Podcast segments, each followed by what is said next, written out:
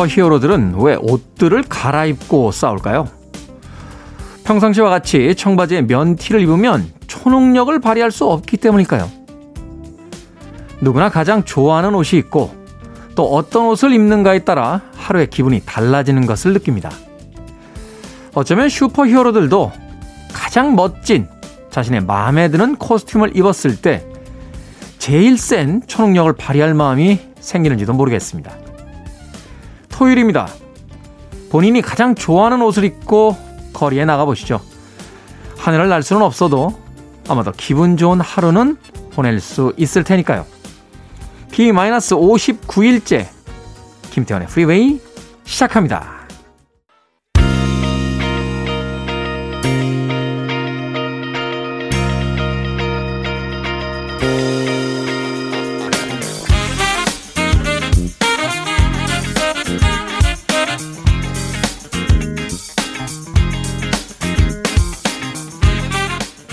빌보드 키드의 아침 선택, 김태훈의 프리웨이, 저는 클 태 자 쓰는 테디, 김태훈입니다.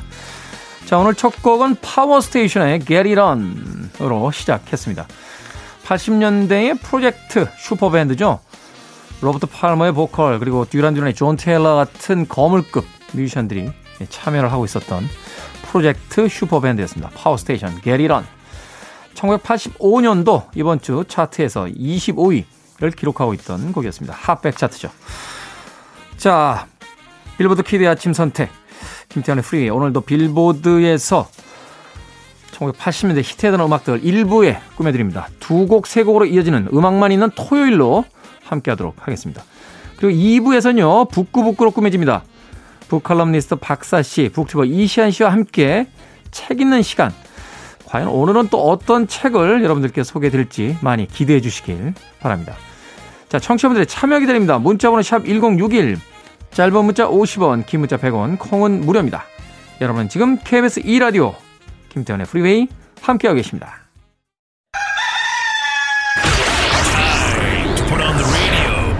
김태훈의 프리웨이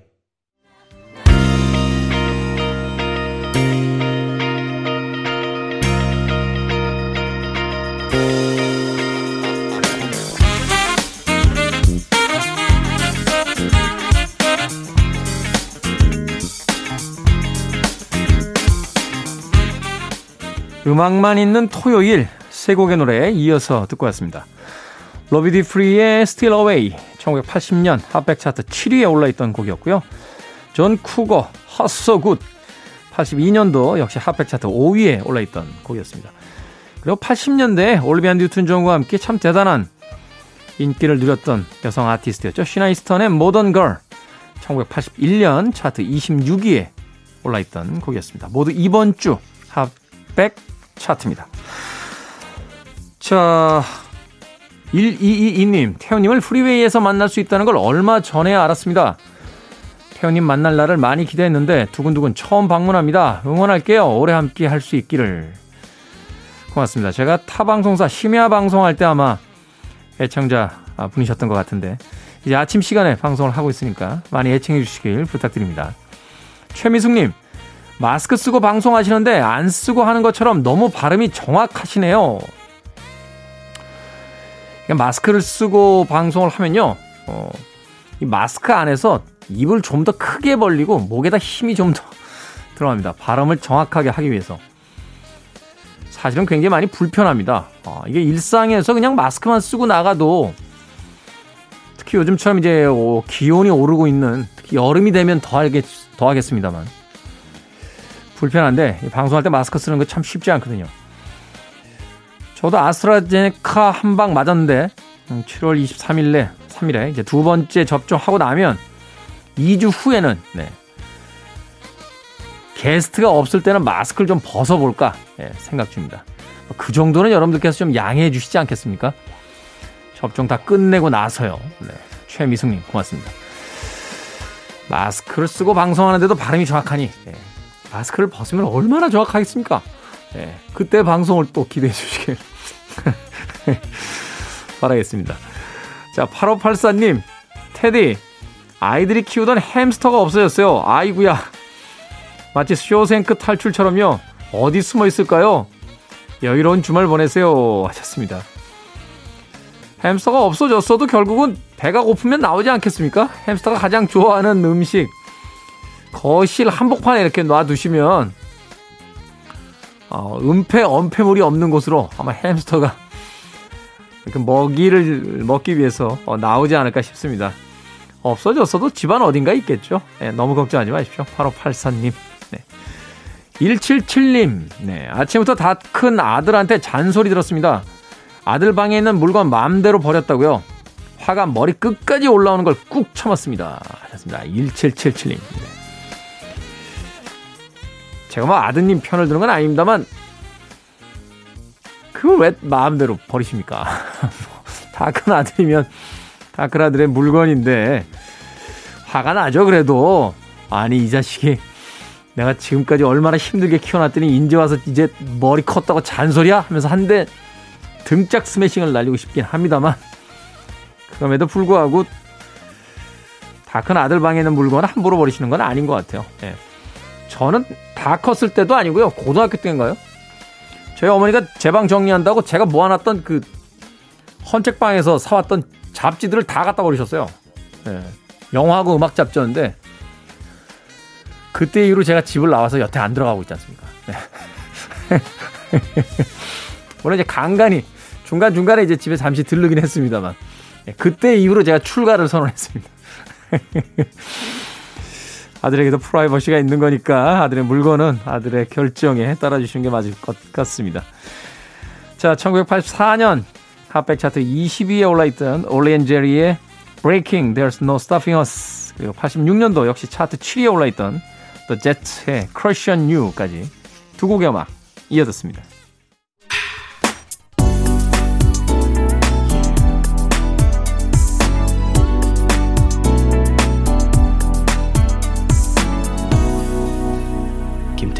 Freeway.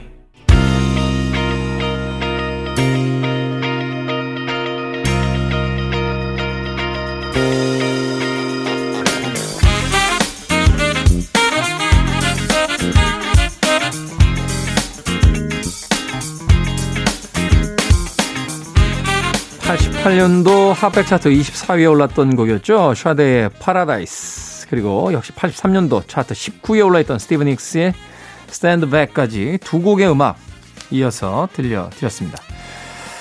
자, 토요일에는 음악만 있는 토요일 일부로 꾸며드리고 있습니다. 80년대의 이번 주 빌보드 싱글 차트라고 불렸던 핫백 차트에 올랐던 곡들 중심으로 선곡하고 있습니다. K122016447님 자가격리 2주 하다가 진짜 오랜만에 가족 여행 가는 중입니다. 뒷좌석 아들이 6살인데 테디 오프닝 멘트를 듣더니 이 아저씨 목소리 좋네 합니다. 세대를 넘나드는 프리웨이 애정합니다 하셨습니다. 그러니까요. 네, 최근에 이제 사연 보내주시는 분들 보면 6살, 7살 요 나이 또래의 청취자들이 굉장히 많이 열광을 하고 있는 것 같습니다. 예전에 학교 다닐 때, 예, 대학 다닐 때 그런 이야기 들어보신 적 아마 있으실 것 같아요. 그 바로 밑에 학번하고는 안 친한데 한 달이 건너서 학번들하고 친하다. 세대들도 그렇죠. 바로 자신의 밑에 세대들과는 트러블들이 굉장히 많습니다. 어, 아버지와 이 어머니, 예, 그리고 아들과 딸들 세대끼리 어떤 트러블들이 있는데, 그게 또 한 단계 넘어가면, 네, 할머니, 할아버지들과는 또 손자, 손녀들이 아주 잘 지내는 걸볼 예, 수가 있습니다. 한 세대가 지나고 나서, 음, 다음 세대에 또이 6살, 7살, 청취자층이 또 형성이 되는 게 아닌가 하는 생각이 듭니다. 좋긴 한데 너무 어리네요. 네. 이분들이, 이분들이 라디오를 한참 들으려면 그때까지 라디오를 하고 있어야겠죠? 네. 어찌됐건 뒷좌석에 타고 있던 6살 아들에게 감사의 인사 전합니다. 0032님 아침에 일찍 일어나 피클 만들었습니다. 자랑하려고 문자하려는데 순간 번호가 기억이 안 나더라고요. 애인 이름처럼 김태훈이라고 저장해놨어요. 프리웨이 파이팅이라고 하셨습니다. 아, 그러니까 샵 1061을 딱 누르시면 김태훈이라고 이렇게 이름이 저장이 되어 있습니까? 괜찮습니다. 예, 저도 뭐 그렇게 해주시면 감사하지요. 예. 가끔 잘 가는 그 단골 고깃집에도 제가 그 사장님 이름으로 어, 저장을 해놨어요. 네, 사장님 이름이 그 고깃집 이름이거든요. 고맙습니다. 자, 두 곡의 음악 또 이어드립니다. 1983년 차트 11위에 있었던 킹크스의 Come Dancing 그리고 87년도 24위에 올라있던 The Nylons의 Kiss Him Goodbye까지 두 곡의 음악 이어집니다. You're listening to one of the best radio stations around. You're listening to 김태훈의 Freeway.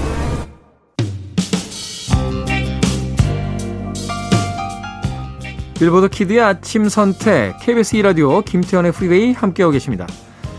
자 오늘 1부 끝곡은 89년도 차트 20위에 올라있던 베니 마돈스의 Into the Night입니다. 잠시 후 2부에서 뵙겠습니다.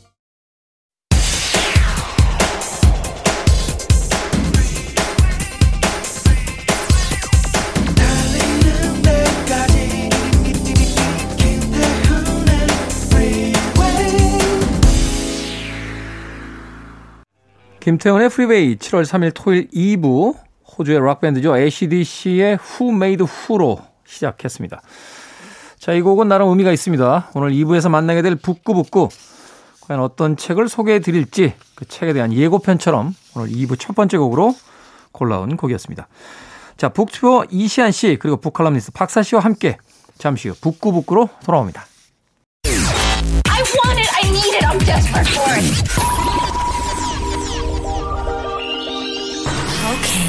Do it. 김태훈의 Freeway.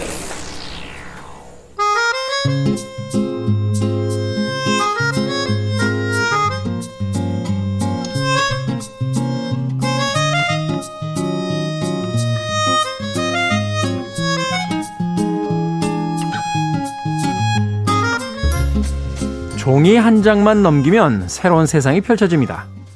독서의 즐거움을 만끽하는 시간 북구북구 북튜버 이시안 씨, 북칼럼니스트 박사 씨와 함께합니다. 어서 오세요. 안녕하세요. 네, 안녕하세요. 반갑습니다.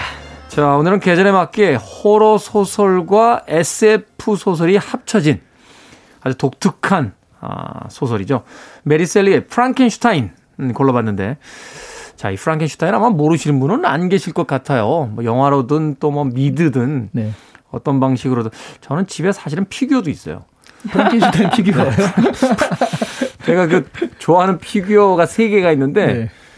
그 로비 로봇이라고 어그 금지된 행성에 아, 등장했던 Forbidden Planet. 네 포비든 네. Planet에 등장했던 그 로봇하고 네. 그다음에 저 MTV의 캐릭터였던 Beavis and Butt-Head 네, 그리고 마지막이 프랑켄슈타인 피규어입니다. 예. 나름 나름 비싸게 줬어요 이거. 다시 팔릴 것 같진 않은데. 네. 저도 그럴 것 같긴 해요. 어찌됐건 이 메리셀리라고 하는 이제 그 여성 작가의 책이라고 해서 당시에도 굉장히 큰 화제가 됐었고 지금까지도 사실 여러 이야기들의 이 프랑켄슈타인의 어떤 해석으로서 또 남겨지기도 하는데 일단 작가에 대한 소개부터 이시안 씨께서 좀 해주시죠. 네, 이 작가가 여류 소설가인데요. 지금은 사실 소설가를 굳이 뭐 여류 남자 여자를 굳이 구분할 필요가 없냐 뭐 이런 세상이잖아요. 굳이 구분할 필요가 있냐가 아니라 구분해서는 안 되는 네. 시대가 된 거죠. 네, 이제는. 그렇죠. 네. 그런 시대인데 사실 이 사람은 그렇게 분류할 수 있는 게 거의 최초의 여류 소설가라고 말해도 될 것 같은 사실 처음에 발표할 때는 여자인지 모르게 익명으로 발표를 할 정도였거든요. 19세기 초반에 이제 등장한 그런 네. 소설가였죠. 1797년생이니까요. 음. 세계 최초의 또 SF 소설가로도 알려져 있습니다. 그렇겠네요. 이 프랑켄슈타인이 사실은 그 고딕 어떤 소설과 이제 SF 소설을 이제 같이 합쳐지는 그런 네. 어떤 형태니까. 근데 이 집안이 재밌는 게요.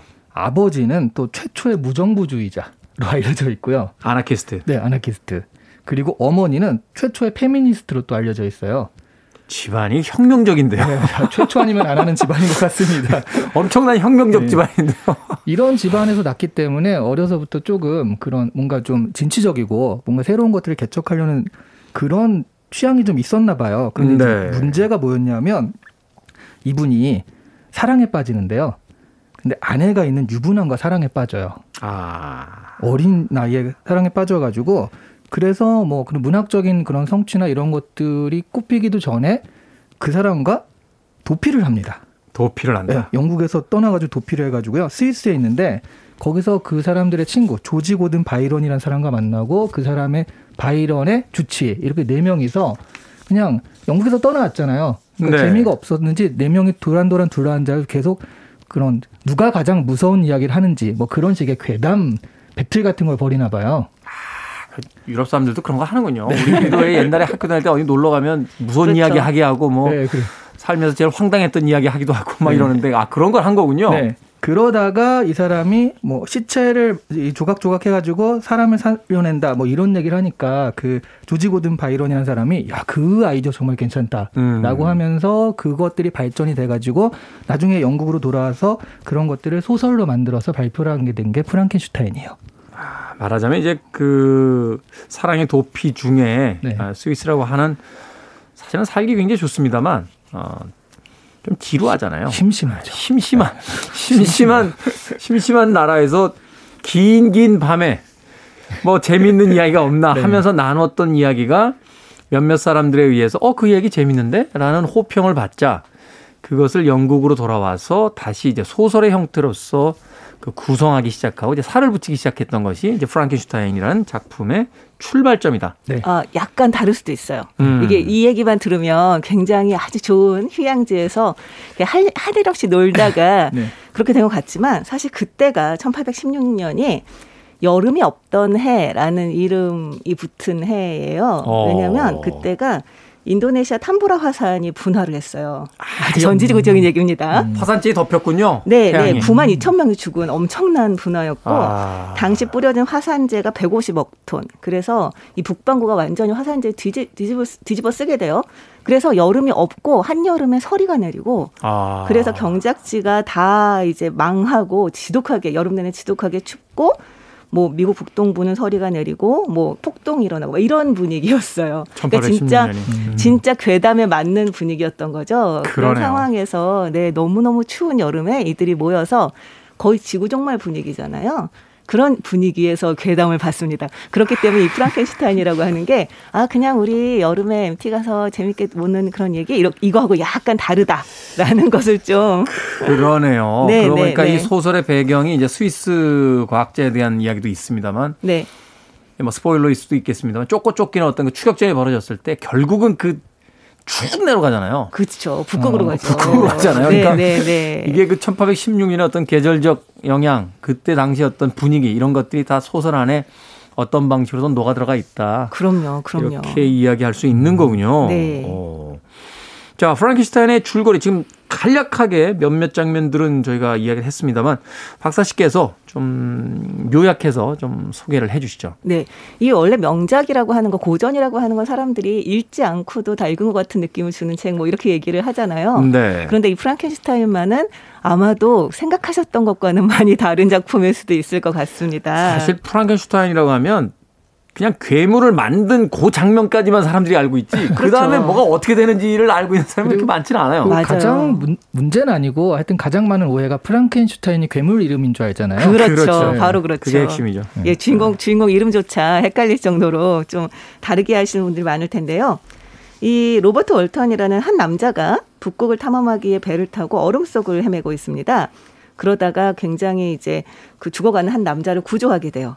이 남자가 바로 프랑켄슈타인 인데요. 괴물이 아니고 아주 준수한 남자입니다. 네, 과학자죠. 네, 이 프랑켄슈타인은 이름 없는 괴물을 찾아 여기까지 왔다라고 하면서 자신의 인생 이야기를 들려줍니다. 이게 이중 액자 구조예요. 네. 그러니까 이야기 속에 액자식으로 또 이야기가 들어가 있고 거기에 또 이제 액자식으로 이야기가 들어가 있는 형태인데 이 행복한 가정에서 자라난 명민한 청년이었던 그는 대학 시절에 과학에 심취해서 당대의 기술을 끌어모아서 생명을 창조하게 됩니다. 이건 여러분들 다 아시는 장면이죠. 이 당시가 사실은 그 근대 과학이 막 시작이 되고 막 그 네, 호기심이 터져 나오던 시절이라 그럼요. 네. 그러다 과학 과학 만능 막 이런 것에 대한 약간 그 기대 이런 것들도 막 터져 나오던 그런 시절이었죠. 음, 네. 네, 그런데 이 태어난 생명이 너무 끔찍한 괴물인 거예요. 이 괴물은 도망치고 자신이 만들어낸 결과에 불안해하던 그는 막내 동생이 살해가 됩니다. 네. 그러자 그 괴물의 지심을 확신하고 공포에 사로잡히게 돼요. 그래서 괴물은 어쨌든 나중에 그를 다시 찾아옵니다. 그래서 창조주인 자기 아버지를 찾아온 거죠. 그렇죠. 당신은 나의 창조주다. 이러면 찾아오죠. 그래서 자신이 어떻게 말과 글을 배우고 이성을 갖게 되었는지를 설명을 해주고요. 모든 이들이 자신을 괴물이라 멀리하는 이 끔찍한 현실, 이 현실에 대한 고통을 막 토로를 한 다음에 내가 당신을 찾아온 이유는 음, 당신이 나의 반려자를 만들어주면 음. 나, 나의 외로움과 고통을 한- 나눌 수 있는 존재를 만들어주면 둘이서 아무도 없는 데가 살겠다. 음. 그러니까 당신 나의 반려자를 만들어 달라라고 하는 것을 요구를 합니다. 그러니까 말하자면 이제 여자 괴물을 만들어 달라 이렇게 된 그렇죠. 거죠. 그렇죠. 어. 이 처음에는 이 설득이 돼요. 이 프랑켄슈타인이. 그랬다가 이것이 결국 끔찍한 괴물을 하나 더 만드는 일이잖아. 심지어 그들 사이 아이라도 태어나면 어떻게 되는 거지? 약간 이런 이 생각이 미치게 돼요. 네. 그리고 거절을 하게 되는데 이 분노한 괴물이 그가 사랑한 친구와 가족들을 한 명씩 살해해 나갑니다. 네.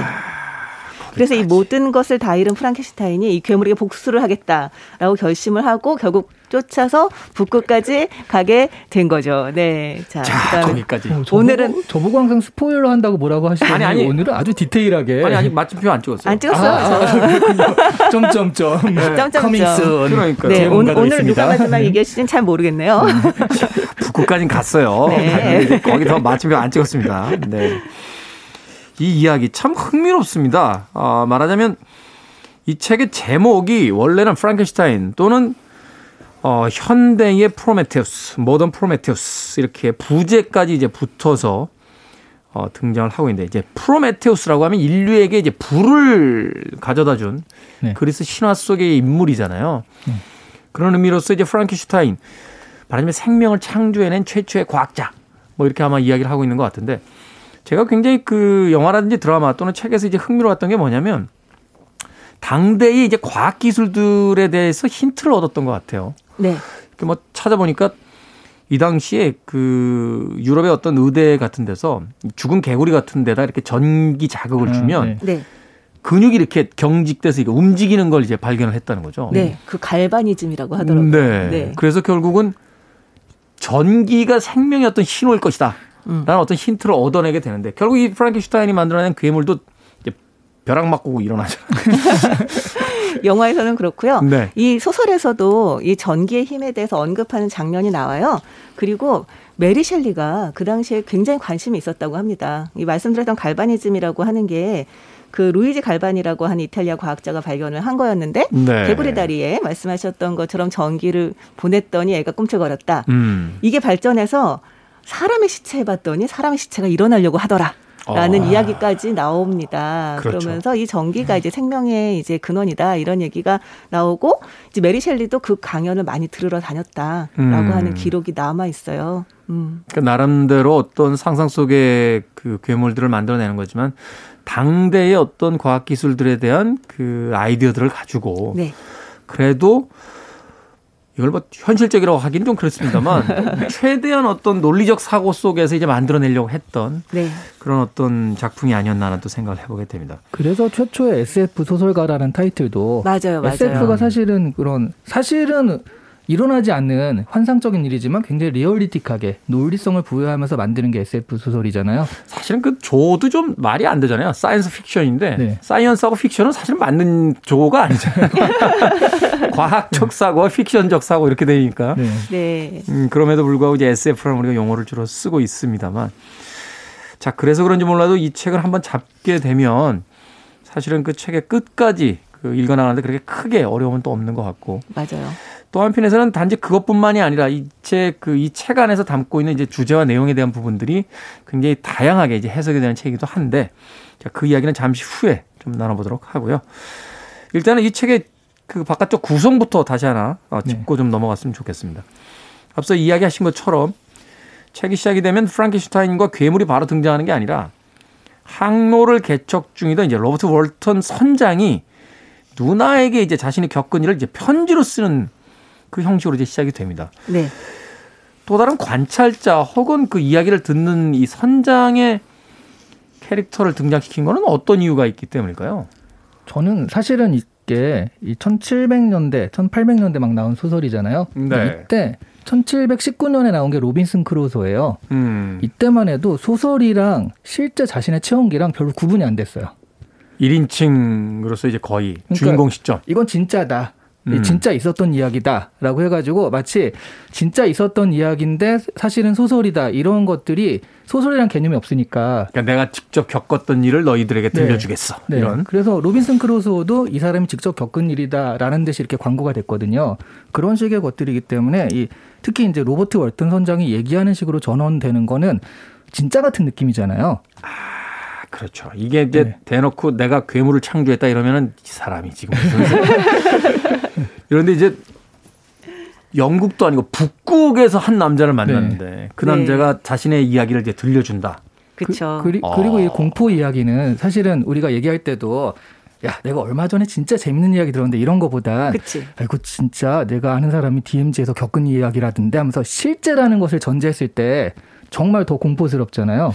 맞아요. 논산 훈련소에 훈련 갔을 때 우리 그 상급자들이 그 논산 훈련소 그 29연대 앞에 있는 그 화장실에 귀신이 있다는 이야기를 그런 귀신감 나 들려가지고 밤마다 화장실 갈 때마다 그 머리가 쭈뼛쭈뼛 섰던 그런 기억들이 있는데 그래서 이런 전원의 형식이라는 게 바로 그런 식의 아, 이 진짜 있었던 어디선가에 진짜로 있었을 만한 이야기다라는 느낌을 주는데 좀 그런 좋은 형식이었던 것 같아요. 네. 음, 그리고 저- 너무 동의하고요. 그리고 또 드는 생각이 이게 프랑켄슈타인 정도는 아니지만 이 사람도 북극을 탐험하겠다라는 원대한 꿈을 가지고 출발을 해서 이 위험에 처해 있는 상태잖아요. 그렇죠. 그러니까 어떤 꿈, 이상, 희망 이것을 위해서 목숨을 걸고 그것이 의미 있는 삶이다. 그것이 정말 사람을 사는 법이다. 약간 이런 거를 좀 이렇게, 이렇게 이를테면 주장하는 그런 면이 또 있단 말이에요. 그런 면에서 어떤 이상주의적인 관점에 대한 경고를 하려고 하는 건 아닐까? 약간 이런 생각도 저는 좀 들었어요. 음. 한편으로 또 그런 생각도 드네요. 이 선장도 항로를 개척하기 위한 선구자, 또 프랑켄슈타인 박사도 새로운 생명을 만들고자 하는 선구자. 거기 이제 메리 셀리라는 이 작가 자신도 사실은 여성으로서 가보지 않은 길을 가려고 하는 어떤 나름의 어떤 파이오니아, 선구자. 그런 여러 가지 어떤 자신의 작가의 어떤 그 감정이입 같은 것들이 이 책 안에 이제 캐릭터들에 다 담겨져 있는 게 아닌가 또 한편으로 또 그런 생각도 들게 됐습니다. 네. 음악 한 곡 듣고 와서 계속해서 프랑켄슈타인에 대한 이야기 나눠보도록 하겠습니다. 에드가 윈터 그룹입니다. 프랑켄슈타인. 에드가 윈터 그룹의 프랑켄슈타인 들으셨습니다. 자, 토요일의 코너죠. 북구북구 오늘 이시한 씨 박사 씨와 함께 19세기에 등장했던 고딕과 SF의 환상적인 만남, 프랑켄슈타인 읽어보고 있습니다. 자, 뭐 호러 소설이다, 괴기 소설이다 이렇게 분류가 되긴 합니다만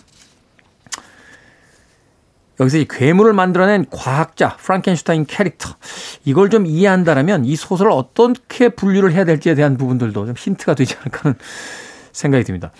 일단은 이 프랑켄슈타인 캐릭터 좀 이상합니다. 이상합니다. 아주 마음에 안 듭니다. 실컷 만들어 놓고 도망갑니다.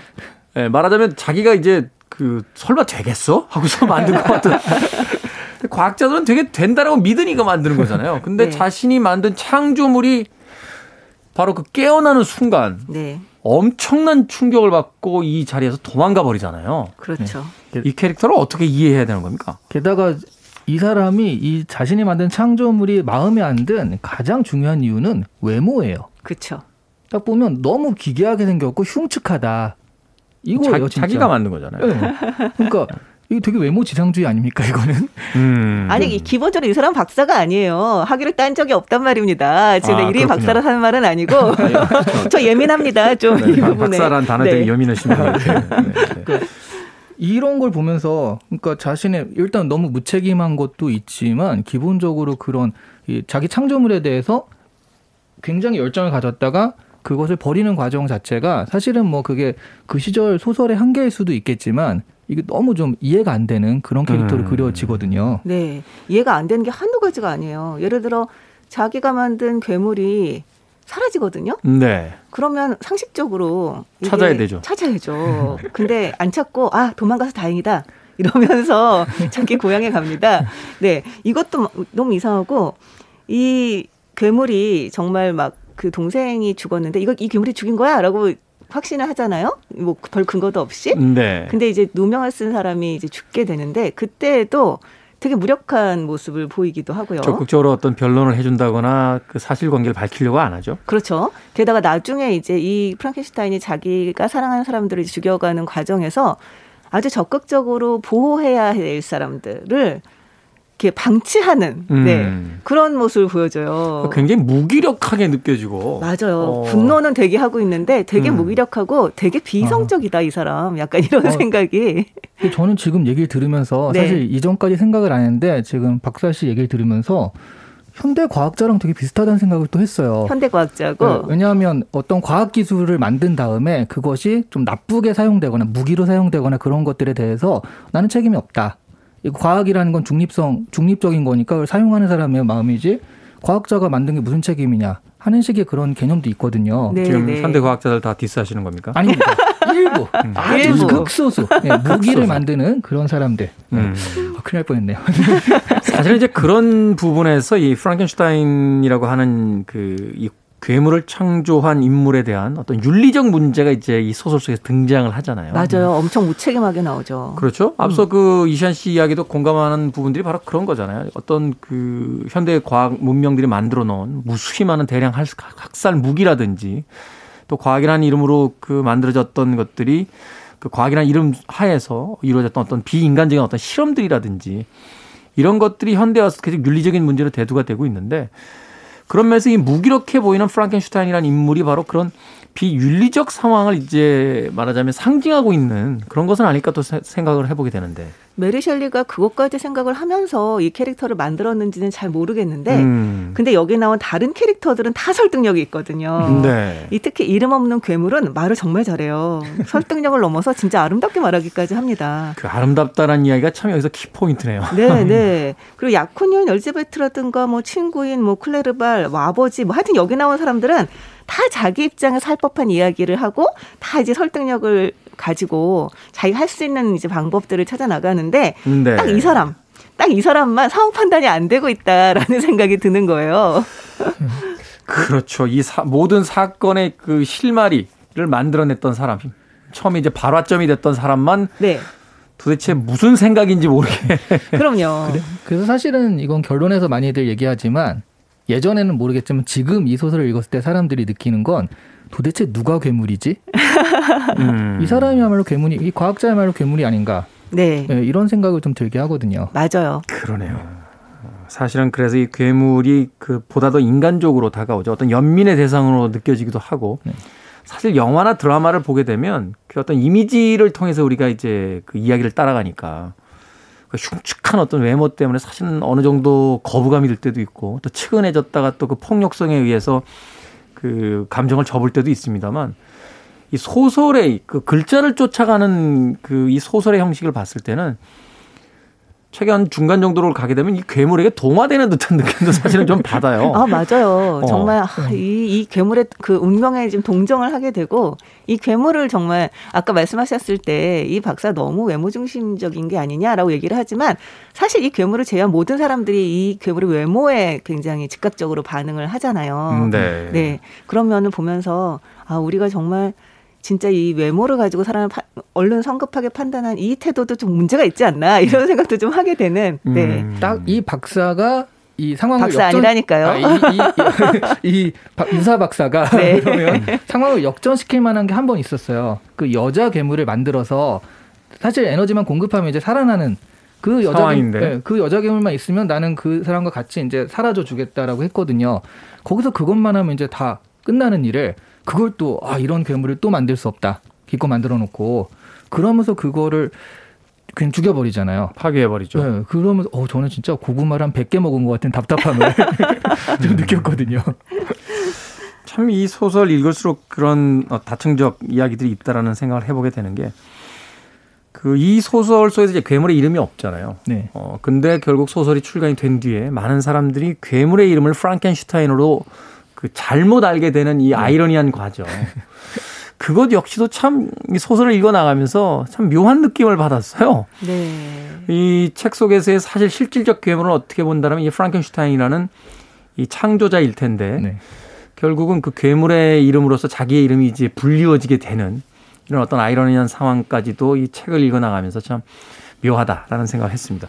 특히나 그 괴물이 이 프랑켄슈타인에게 하는 이야기가 참 구구절절하잖아요.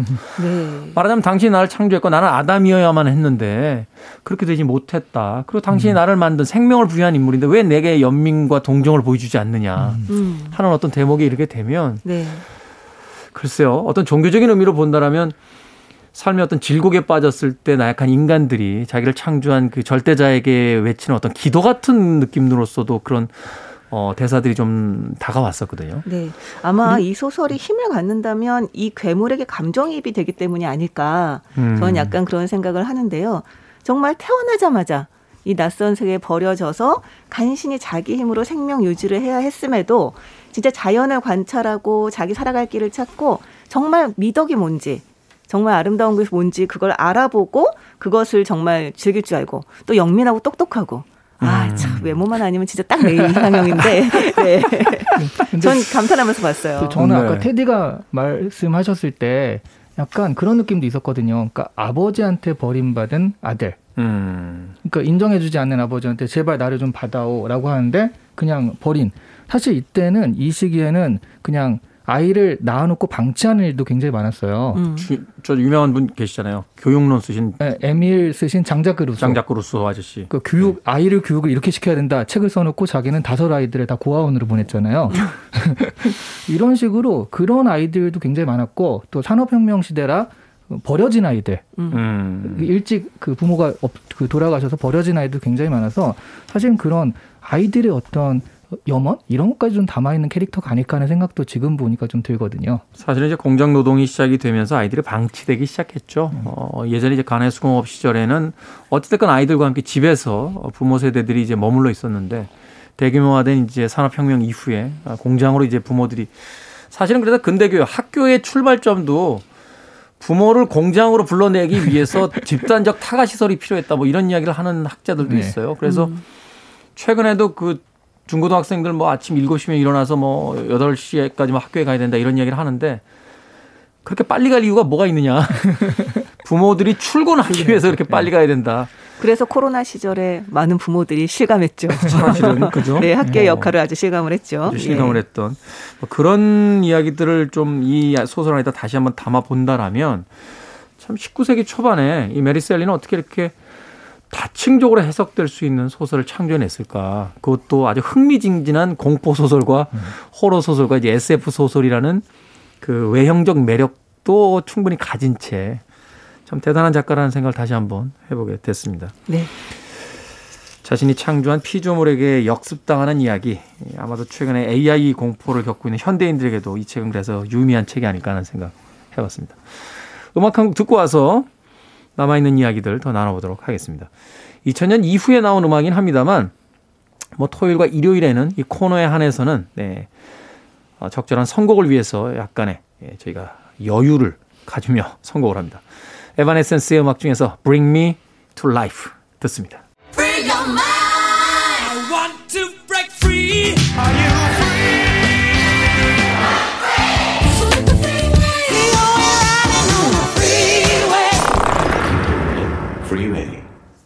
에바네센스의 Bring Me to Life 들으셨습니다. 빌보드 키드 아침 선택 김태훈의 프리웨이 북칼럼니스트 박사 씨, 북튜버 이시한 씨와 함께 북구북구 함께 진행을 하고 있습니다. 오늘의 책은 메리 셸리의 프랑켄슈타인입니다. 호러물이라고 저희가 소개를 하긴 합니다만 이 주고받는 편지 속에서의 나타난 어떤 풍경 묘사 그리고 철학적인 어떤 그 이 괴물의 이야기 그리고 문장이 굉장히 아름다워요. 네. 참 대단한 소설이라는 생각 다시 한번 해보게 되거든요. 어떻습니까? 이 책을 읽으면서 뭐 기억에 남는 문장이라든지 어떤 장면들이 있었다라면. 아, 저는 사실 문장이나 장면이 기억에 남다기보다 이 상황이 네. 진짜 그 고구마 먹는 상황 같은 거 있잖아요.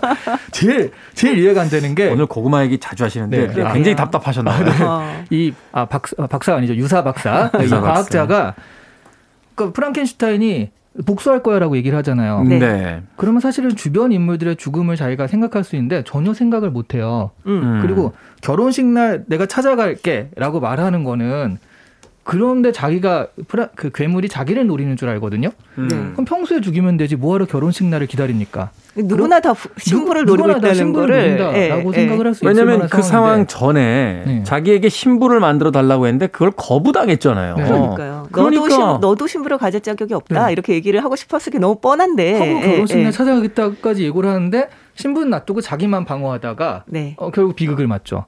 그러니까 이 과학자는 생명만 만들 줄 알았지 아무것도 모르는 거예요. 아무것도. 음. 그 이런 논리적으로 이해가 너무 안 되는 그 상황들이 와, 뭐 어떻게 이러지? 라는 생각들. 그래서 저는 되게 아, 답답하다, 답답하다. 이런 생각하면서 많이 봤어요. 음, 뭐 사실은 이제 완성도가 그래서 아주 뛰어난 작품이다 이렇게 볼 수는 없겠습니다만 그럼에도 불구하고 어떤 그 이 과학자의 우유부단함과 그 도덕적인 어떤 해이함 뭐 이런 부분들이 사실은 그 이후에 이 책을 읽는 데 있어서 중요한 이제 키워드로 또 작용이 되니까 네. 그건 나름대로 어떤 효과는 있었다라고 또 생각을 해볼 수 있겠군요. 네. 저는 이 괴물했던 말들이 다 내, 정말 가슴을 치더라고요. 음. 그래서 아, 그 중에 괴물이 하나는 시인이에요, 시인. 네, 그 중에 하나 제가 줄까지 걷는데 이 부분이었습니다. 자기의 창조주에게 이제 호소를 하다가 이제 마지막에 하는 말이에요. 인간의 감각은 우리의 공존을 가로막는 넘을 수 없는 장벽이다. 그렇다고 비굴한 노예의 굴종을 택하진 않을 것이다. 내가 받은 상처를 복수로 돌려줄 테다. 사랑을 불러일으킬 수 없다면 공포의 근원이 될 테다. 그렇기에 내 숙적인 당신에게 영영 꺼지지 않는 증오를 다짐하겠다. 조심하라. 내가 당신의 파멸을 초래할 테고 이 복수는 당신이 세상에 태어난 날을 저주할 정도로 황폐해지기 전에는 결코 끝나지 않을 테니 이렇게 얘기를 합니다. 이거 세익스피어 아닙니까? 예? 세익스피어 아니에요? 어 너무 멋지지 않습니까? 그러니까 이제 세익스피어 뭐 햄릿이나 음. 오셀로에 나오는 그 대사 아닙니까? 이 정도면. 네, 근데 여기서는 또 막 복수를 얘기하지만 바로 이제 그 직후에 하는 말이 이거예요. 그 어떤 존재든 내게 선의와 호의를 베풀어 준다면 백배 천배로 갚아줄 것이다. 바로 그 한 사람을 위하여 기꺼이 전 인류와 화해를 맺겠다. 이렇게 얘기를 합니다. 진짜 훌륭합니다. 어, 박사, 박사 씨 진짜 이상형이라더니. 반했어요. 네. 한편으로 생각한다면 이제 그 소수자들에 대한 이야기들이 나오잖아요. 네. 뭐 네. 헐리우드 영화 중에서 엑스맨 같은 그 음. 슈퍼 히어로물도 사실은 그 작품이 처음 등장했을 때 물론 이제 코믹스로도 원작이 있습니다만 그 성소수자들을 비롯한 그 각계각층 이제 소수자들에 대한 어떤 이야기다. 사회로부터 배척받지만 그들이 그들만의 어떤 독특한 능력으로서 세상을 구원하는 이야기들. 메리셀리의 가 살았던 그 19세기를 생각해 본다라면 이 프랑켄슈타인이 만들어낸 그 괴물은 어떻게 보면 사회적으로 편견과 그 불평등 속에서 살아야만 했던 어떤 여성 혹은 또 다른 어떤 소수자들에 대한 그런 코드로서도 읽힐 수 있을 것 같은데요. 네, 요즘 같은 경우는 그런 해석도 활발하게 하고 있는 편이죠. 그렇죠. 그런 면에서 해석이 됐을 때 이제 그 괴물의 어떤 독백 같은 것들이 이제 비로소 이해가 되는 예, 그런 부분도 분명히 있는 것 같습니다. 반면에 이 박사, 아 자꾸 박사라고 그러는데 부자 박사, 과학자. 과, 학자이 과학자 같은 경우에는 정말 혐오 감정을 가진 사람들이 어떤 식으로 혐오 감정을 가지는지를 잘 보여주는 것 같아요. 맞아요. 음. 네. 그러니까 쟤는 사악하게 생겼으니까 사악하게 행동할 것이다. 음. 뭐 이런 식의 개념? 그러니까 외모를 보면서 그리고 또 우리가 다른 어떤 취향들을 보면서 저런 취향을 가진 사람은 이렇게 행동할 것이다는 편견을 일단 가지고 행동을 하잖아요. 여기가 딱 그렇게 생긴 거가 저러니까 나쁜 놈이다. 이런 식으로 생각을 하는 것이 음. 그 혐오 감정을 가진 사람들의 그 근본 생각, 작동 원리 이런 것들을 잘 보여주는 그런 캐릭터라는 생각도 들거든요. 네, 네. 사실 그렇게 따진다면 이 작품은 정말 기념비적인 작품이에요. 이후에 이제 앞서 이야기했습니다만 엑스맨 같은 작품들도 결국은 이 프랑켄슈타인이 창조한 괴물로부터 영감을 얻었다라고 볼 수도 있을 것 같고 뭐 데이비드 린치 감독의 엘레펀트맨처럼 뭐 얼굴이 이상하게 생긴 한 그 서커스단에서 그 놀림거리가 됐던 한 남자의 실제 이야기를 이제 만들었던 영화라든지 뭐 이런 어떤 다양한 작품들이 결국은 이 메리 셸리가 창조해낸 그 괴물로부터 어떤 영감을 받고 또 그것에 의해서 계속 리메이크 되고 있는 듯한 그런 느낌을 받게 되거든요. 네.